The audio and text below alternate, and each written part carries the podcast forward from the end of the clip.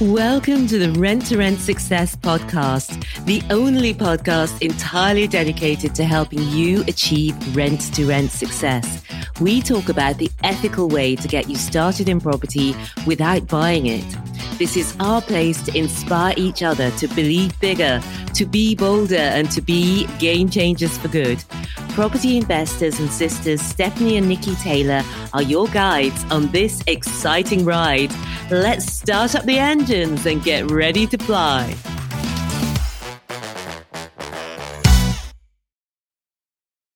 Hello, hello, hello. It's Stephanie here, and welcome to episode two of Ask the Angels, where we answer your rent to rent questions.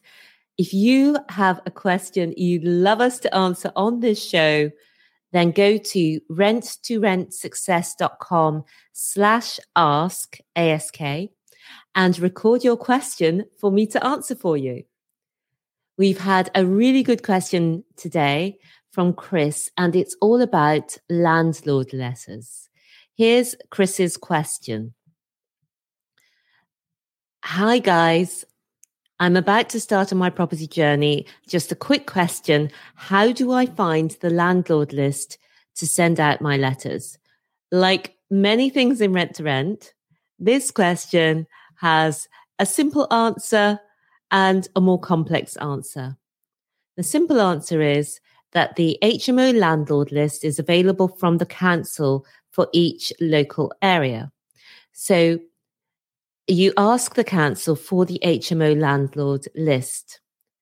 This is where it gets complicated a bit because some of councils can be slippery and they won't always willingly provide you access to their HMO public register, even though they have a legal obligation to do so. The legislation does not state the format that the council needs to give you the register in. Their legal obligation only extends to making it available to you. Some councils will provide an extract on request. Others will have made it available online. Others say they will not provide a physical or electronic copy, but you can photograph the data at their offices. I've heard examples where some councils say you have to write it out by hand. Don't take no for an answer though.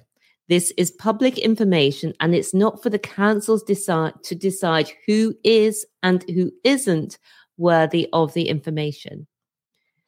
If you're in the Kickstarter program, you'll have the templates that have been effective in getting those councils to change a no to a yes. And these templates remind councils of their specific obligations under the legislation. And you'll see them in M3.4. We, there you'll see the council HMO department contact detail list. There's the HMO landlord list initial request email template. There's the HMO landlord list pushback request email template.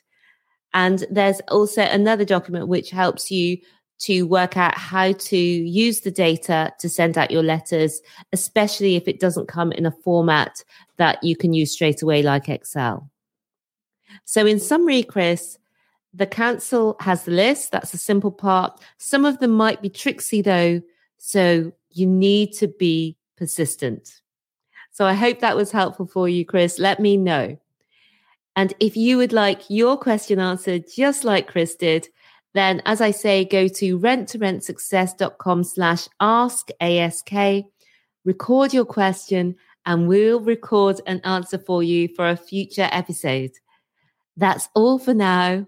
I'll see you next time. And until then, remember, believe bigger, be bolder, be a game changer. See you soon.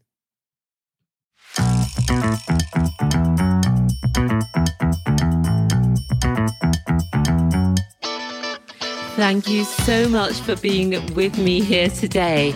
If you would like more, we've written the number one best selling book on rent to rent. You can find it at rents to rent2rentsuccess.com slash book. Reviewers on Amazon have described it as the best rent to rent HMO book, and also as a definitive reference guide and inspirational. Take your next step today and buy the book. You can find it at rent number two rentsuccess.com slash book. And I'll see you again next time.